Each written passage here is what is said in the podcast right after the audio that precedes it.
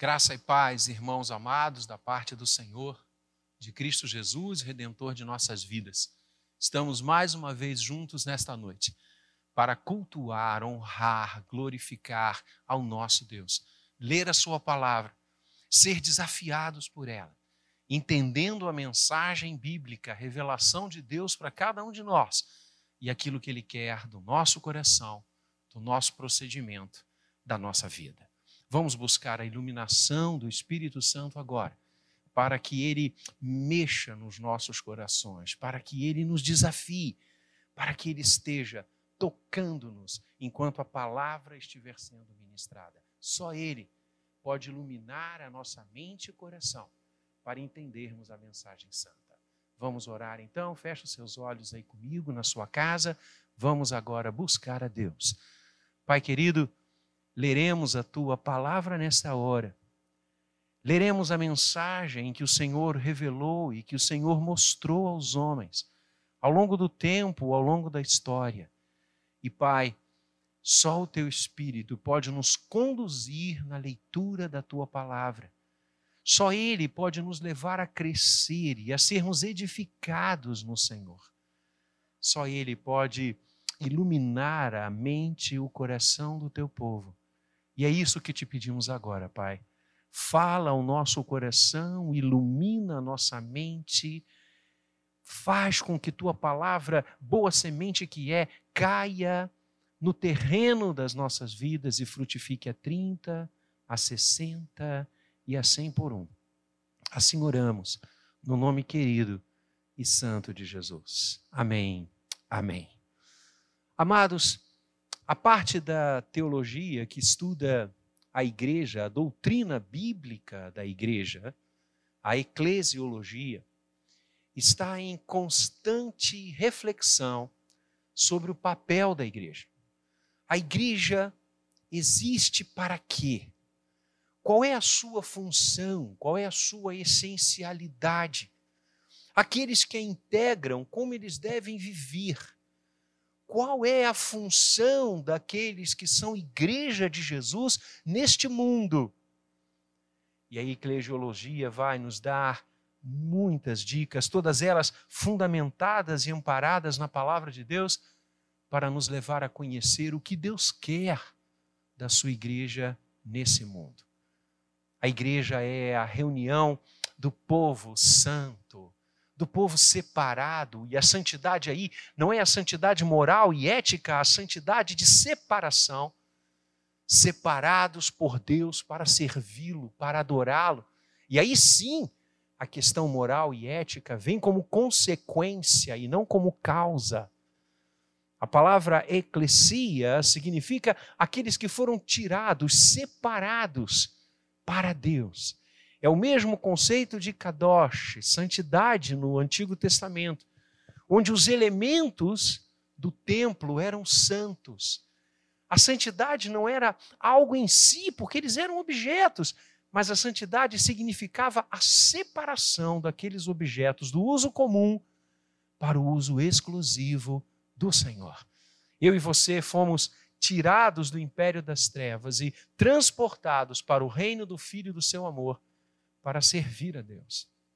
A igreja é a comunidade dos salvos, dos crentes, daqueles que vivem pela fé, daqueles que têm o Senhor como seu alvo, daqueles que correm olhando firmemente para o Autor e o Consumador da nossa fé, Cristo Jesus.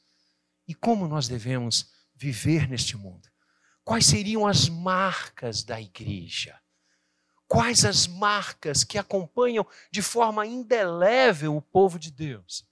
O que caracteriza aqueles que dobram os seus joelhos e nos seus lábios abertos confessam que Jesus é o Senhor e no coração creem que ele ressuscitou dentre os mortos? O Novo Testamento traça muitos sinais, muitas marcas, muitas características da igreja de Jesus.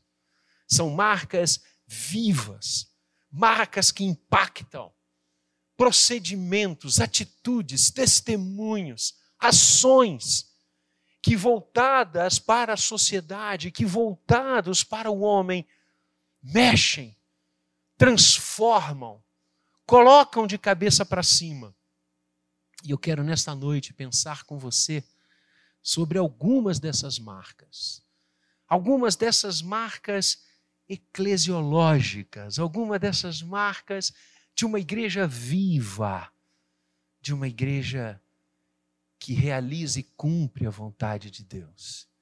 E Paulo fala de algumas dessas marcas e várias, quando ele escreve, por exemplo, a sua primeira carta aos Tessalonicenses. Um texto lindo, um texto de gratidão a Deus. Abra aí comigo, Tessalonicenses, capítulo 1, a partir do verso 2.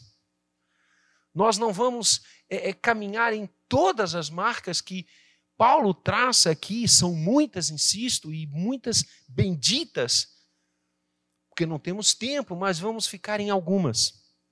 Então eu quero convidar você a ler nesta noite, primeira carta de Paulo aos Tessalonicenses, capítulo 1, a partir do verso 2.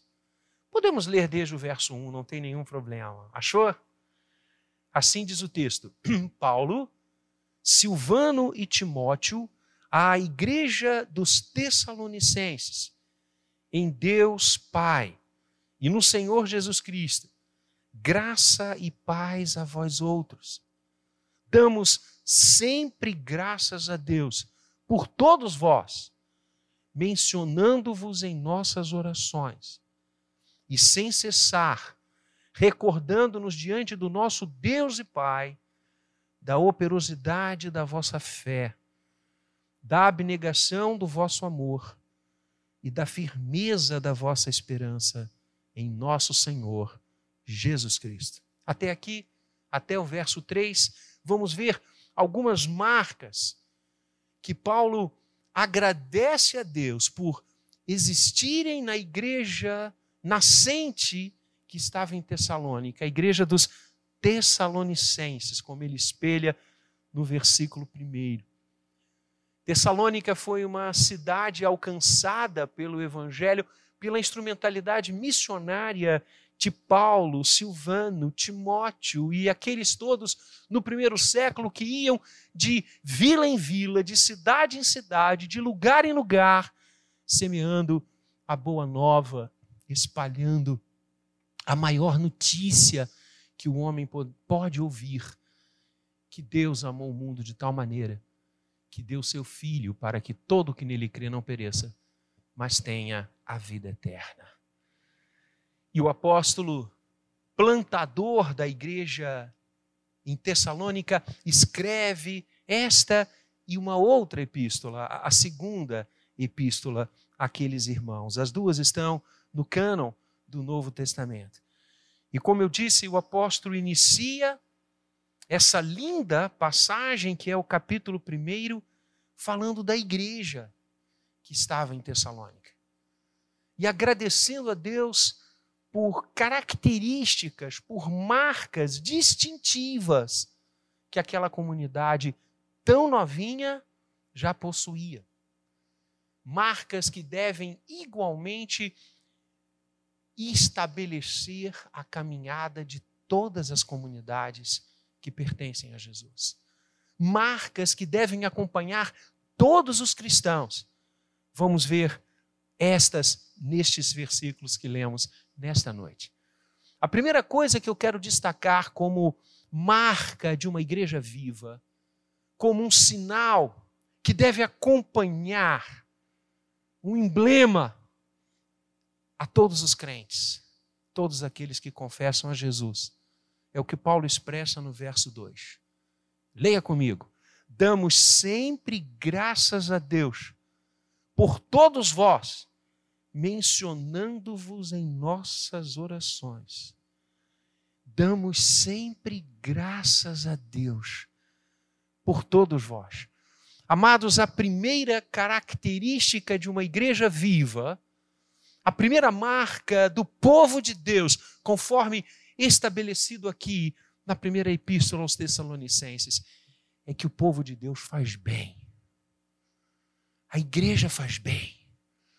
Paulo, ao recordar-se daquela comunidade onde ele esteve, onde ele foi amparado, onde ele foi agasalhado por aqueles irmãos novos convertidos, viveu ali durante algum tempo pregando a palavra. Paulo escreve e diz: Olha, vocês me marcaram de forma tão abençoadora, vocês me fizeram tão bem, que eu dou sempre graças a Deus. A palavra que ele usa aqui no grego é expressão de continuidade. É o que Paulo está dizendo. Paulo diz: Olha, sempre que eu lembro de vocês, eu agradeço. Sempre que vem na minha memória, no meu coração, alguém me fala da igreja em Tessalônica, eu dou graças a Deus. Irmãos, a igreja existe para fazer bem aos outros. Todos nós devemos imitar estes irmãos tessalonicenses. As pessoas, ao pensar em nós, ao se recordar de nós, ao se lembrarem de nós, têm de agradecer a Deus. Que coisa boa! Aquele irmão, aquela irmã. É assim que as pessoas falam da gente?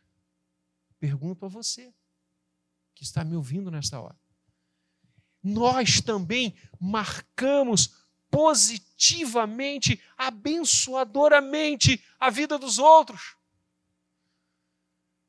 Meus amados, infelizmente nós recebemos notícias que às vezes entristecem tanto o coração. Às vezes nós recebemos relatos de irmãos, irmãs, denominações que geram escândalos, que geram tristeza, que geram abatimento. Não é esta marca que acompanha o povo de Deus.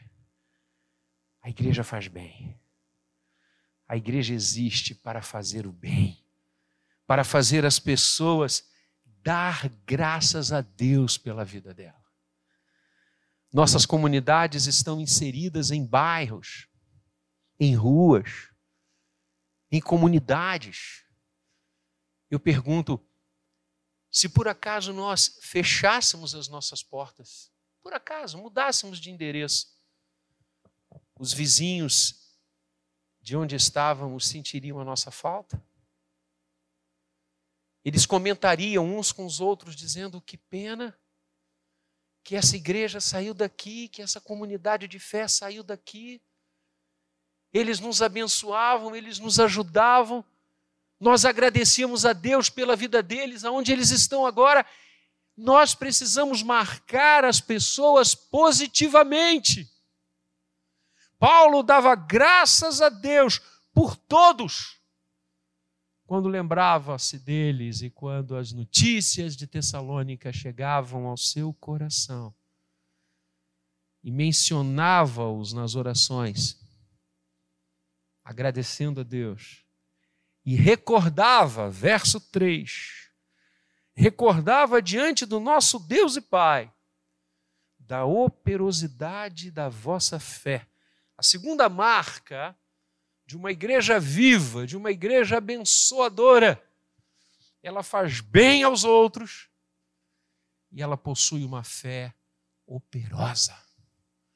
A palavra usada aqui significa uma fé que frutifica, uma fé que gera resultados, uma fé frutífera, uma fé que se materializa, uma fé que acontece. Essa ideia de fé operosa não é única em Paulo. Nós encontramos no Novo Testamento vários versículos e várias passagens que falam sobre isso, sobre esta fé produtiva, fé que realiza coisas. O próprio Senhor Jesus, em João 15, quando ele fala que ele é a videira verdadeira, que nós somos as hastes dessa videira, nós somos os galhos dessa videira, o Pai é o agricultor, ele diz que nele nós produzimos, nele nós damos frutos. E o Senhor Jesus diz ali que aquele que dá frutos nele, o Pai limpa para que produza mais frutos ainda. Tiago traz a mesma ideia quando ele nos exorta a não sermos ouvintes negligentes da palavra, mas sim operosos praticantes daquilo que aprendemos e cremos. E essa é uma grande distinção da fé cristã para todas as demais. A fé cristã é a fé, a confiança e a certeza em uma pessoa, Cristo Jesus. Não é uma fé contemplativa, não é uma fé abscôndita, não é uma fé que se esconde debaixo de um candeeiro. É uma fé que pratica, que se existencializa, que produz, que frutifica. Uma fé operosa. Como temos agido neste mundo? Como temos mostrado o Deus em que cremos? Como temos partilhado a nossa certeza de que Ele vive e que podemos crer no amanhã? A nossa fé precisa dar frutos. E os maiores frutos de uma relação com Deus é a proclamação do Evangelho. Uma fé operosa é uma fé que impacta a sociedade com a mensagem clara, viva e maravilhosa daquele que morreu na cruz e ressuscitou. Uma fé operosa é uma fé que semeia o evangelho aonde vai. Como o próprio Senhor Jesus diz, indo por todo o mundo, pregai o evangelho a toda criatura, a todas as nações. Uma fé operosa traz a certeza da nossa caminhada com Deus para o dia a dia. Uma fé operosa olha o outro com os olhos do Senhor. Por isso, os seguidores de Cristo foram chamados cristãos pela primeira vez em Antioquia. Porque nós temos a quem seguir e imitar. A nossa fé em uma pessoa, Cristo. E o Senhor agiu. E o Senhor amou. Amou tanto que foi a cruz. Por isso, operosidade de fé é compromisso com amor. É compromisso em amar o próximo. E esta é a terceira característica aventada no texto de uma igreja viva, de uma comunidade que está aos pés do Senhor. A abnegação do vosso amor. Então, recordando, uma igreja viva, uma igreja abençoada e abençoadora, é uma igreja que faz bem, é uma igreja que possui uma fé operosa, é uma fé que possui um amor abnegado. E aqui no grego, a expressão é amor que se esforça por acontecer. Vou repetir. Um amor que se esforça para acontecer. O apóstolo João, conhecido como o apóstolo do amor, vai nos ensinar que não devemos amar de palavras, não devemos amar para fora, meramente como uma ilusão. Nós devemos amar aqui de dentro, todas as pessoas e devemos amar com gestos concretos. Nós devemos nos esforçar para amar. Ou seja, não amar apenas aqueles que pensam como nós, aqueles que andam como nós, aqueles que se vestem como nós. Não amar apenas aqueles que creem como nós. Amar a todos e se esforçar por amar. Aliás, essa é a marca do cristianismo. O Senhor Jesus disse que o que nos tornaria conhecidos na sociedade seria o amor.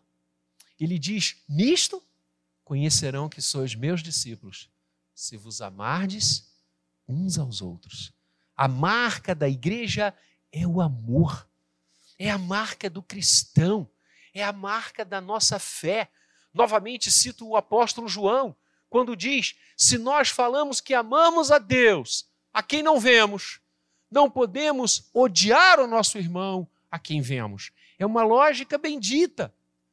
Se nós amamos a Deus e graças a Ele nós o amamos, e lembremos-nos, nós o amamos porque Ele nos amou primeiro, nós devemos amar todas as pessoas, a todas as pessoas. O amor é a marca da igreja. A igreja vai ao mundo para amá-lo, para alcançá-lo, para abençoá-lo, para trazer aos corações doridos a certeza da graça, para trazer aqueles que estão amarrados e presos nas armadilhas do pecado a verdade que liberta e a verdade é Cristo. Eu sou o caminho, a verdade e a vida, disse Jesus. Ninguém vem ao Pai senão por mim. Portanto, amar de forma abnegada é envolver-se com o outro como o Senhor se envolveu conosco, a ponto de se fazer um. A igreja existe para o outro, para Deus, e como Deus está sempre atrás e perseguindo, como o Salmo 1 diz, a bondade e a misericórdia do Senhor nos perseguem. Deus está sempre no encalço dos corações, porque Ele ama, amou de tal maneira. Assim é a igreja. Amar a todas as pessoas, sem distinção, sem qualquer liame, sem qualquer barreira. Amar. John Wesley dizia: amar amar, amar sempre. No final do dia, poder dizer amém. A marca que Paulo agradece a Deus, que estava presente na igreja de Tessalônica e deve estar presente em todas as igrejas do Senhor, em todo o povo de Deus, é um amor abnegado, um amor que se esforça para acontecer. E finalmente, neste verso terceiro, porque são muitas as marcas, insisto novamente, nesse capítulo primeiro, e depois você pode ler com calma ao longo da semana e vá destacando quantas marcas o apóstolo destaca existentes na igreja de Tessalônica. E mire-se nisso, para que eu e você também tenhamos estas marcas. No verso 3, Paulo diz também que aquela comunidade, além de fazer o bem, que aquela comunidade, além de ter uma fé operosa, realizadora, frutificante, além daquela igreja ter um amor abnegado, aquela comunidade esforçar-se por amar, ela possuía uma firme esperança. Diz o texto, agradeço a Deus, dou graças diante do nosso Pai pela operosidade da vossa fé, pela abnegação do vosso amor e pela firmeza da vossa esperança em nosso Senhor Jesus Cristo.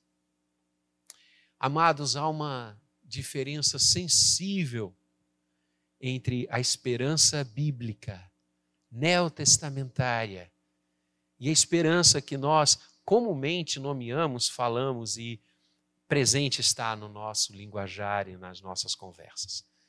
Porque nós usamos a palavra esperança num sentido muito fugidio. Eu tenho esperança que isso vai ocorrer. Eu espero que isso aconteça. É, é sempre algo é muito longe, é muito distante. Olha, eu espero e nós recebemos uma palavra positiva, puxa, eh, aguardo que você passe nesse concurso, eu espero que o casamento seja bênção. Se dizer, eu espero. A esperança bíblica passa longe disso. A esperança, essa palavra linda que o Novo Testamento nos traz, e não apenas o Novo Testamento, mas desde o Antigo, e as Escrituras Sagradas estão pontuadas dessa expressão linda. Não é um sentimento é, etéreo, uma coisa que, quem sabe, pode acontecer um dia. Esperança na palavra é concretude. Esperança na palavra é certeza. Hebreus 11 diz que fé é a certeza das coisas que nós esperamos. E há um, o mesmo radical envolve três palavras muito usadas no Novo Testamento em grego.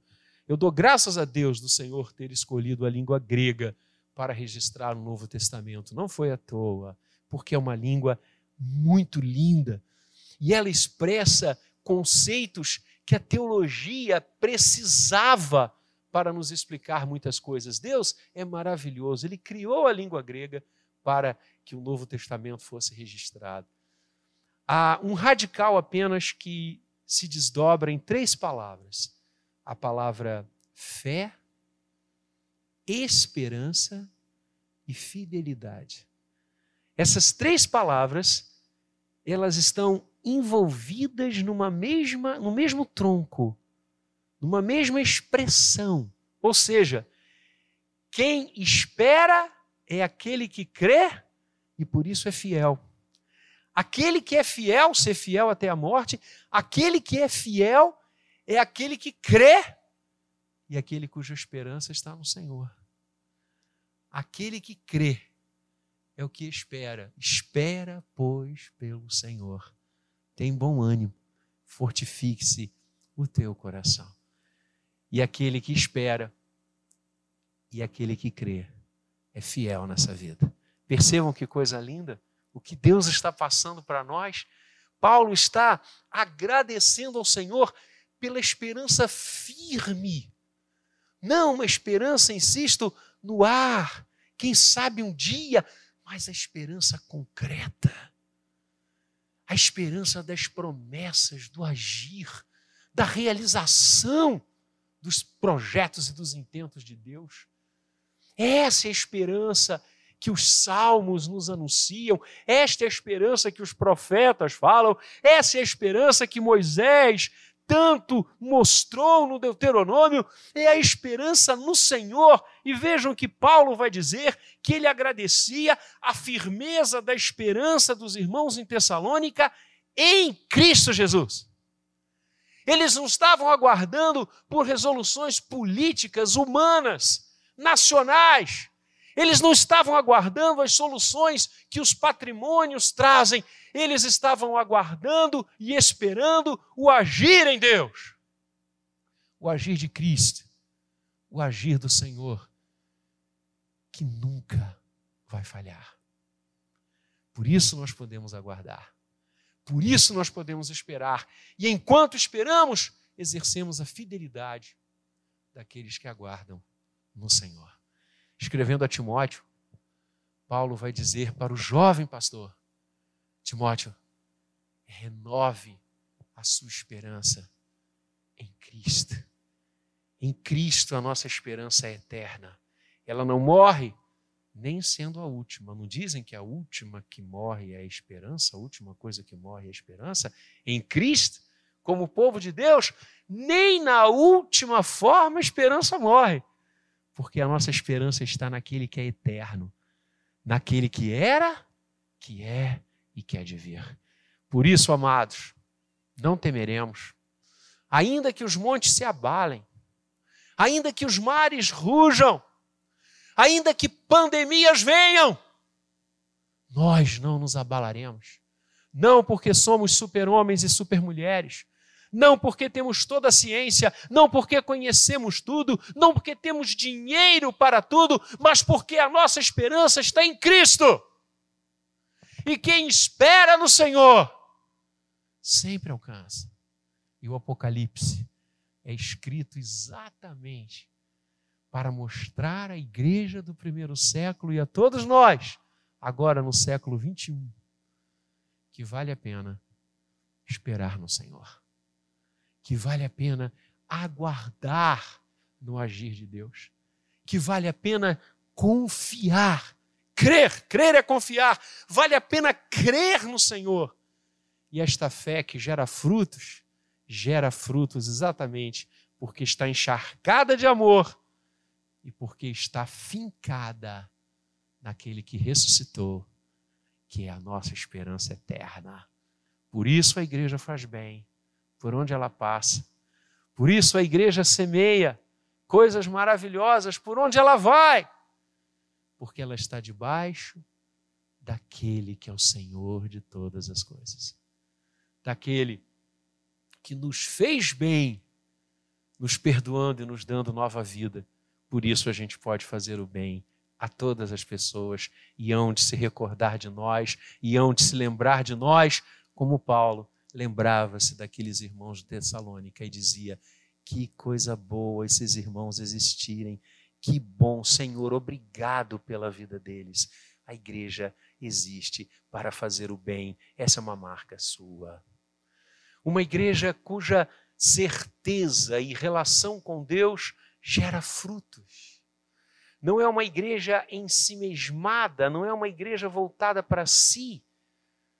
É uma igreja voltada para o outro. A sua fé é operosa, a sua fé frutifica, a sua fé acontece, alcança, impacta a geração onde ela está e a sociedade onde ela está inserida.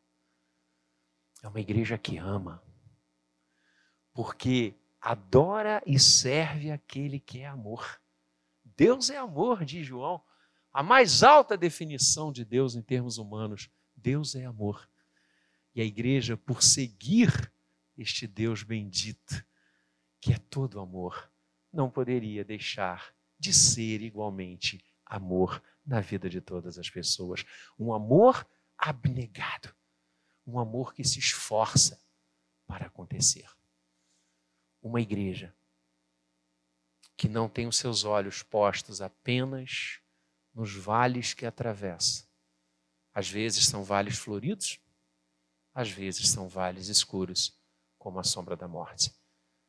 Mas essa igreja tem os seus olhos lá na frente naquele dia venturoso, que o Senhor há de retornar ou nos chamar à sua presença, para que eternamente estejamos com Ele. Essa é a nossa esperança. A nossa esperança tem nome: Jesus Cristo. E quando nós esperamos nele, somos fiéis.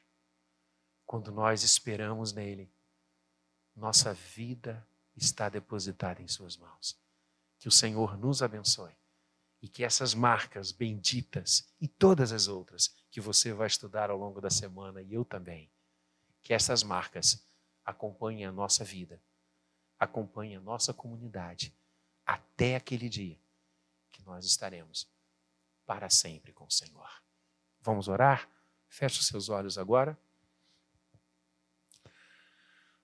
Aí na sua casa, onde você está, Vamos orar. Pai querido, obrigado, porque a tua igreja possui sinais, marcas, expressões da vida contigo e do relacionamento contigo. Obrigado, Pai Santo, porque podemos perceber no teu povo ações benditas tuas. Obrigado porque somos chamados para fazer o bem, para gerar coisas boas na vida dos outros. Como chamastes Abraão, dizendo a ele: Se tu uma bênção, chamas a cada um de nós agora. E que as pessoas, ao se lembrar de nós, ao pensar em nós, te agradeçam pela vida do teu povo. Somos chamados por ti para exercer nesta sociedade uma fé operosa uma fé que gere frutos, que se encarne, que olhe para o próximo, que sirva ao Senhor sem fronteiras. Obrigado porque nos destes a maravilhosa incumbência de amar, de acolher, de perdoar, de restaurar. Obrigado porque em teu nome, curados e amados pelo Senhor, podemos agora amar o próximo, sem barreiras, sem distinções, sem fronteiras. Leve-nos a amar de forma abnegada todas as pessoas, Senhor. E, Pai, renova a nossa esperança em Ti mesmo. Que os nossos olhos estejam olhando firmemente para o Senhor, o Autor e o Consumador da nossa fé. Tu és a nossa esperança. Em Ti nós confiamos. Em Ti lançamos a nossa vida. Para a glória do Teu nome, em Cristo Jesus. Amém. Deus abençoe a você, Deus abençoe a sua casa, Deus abençoe a sua semana. Recebamos a bênção agora.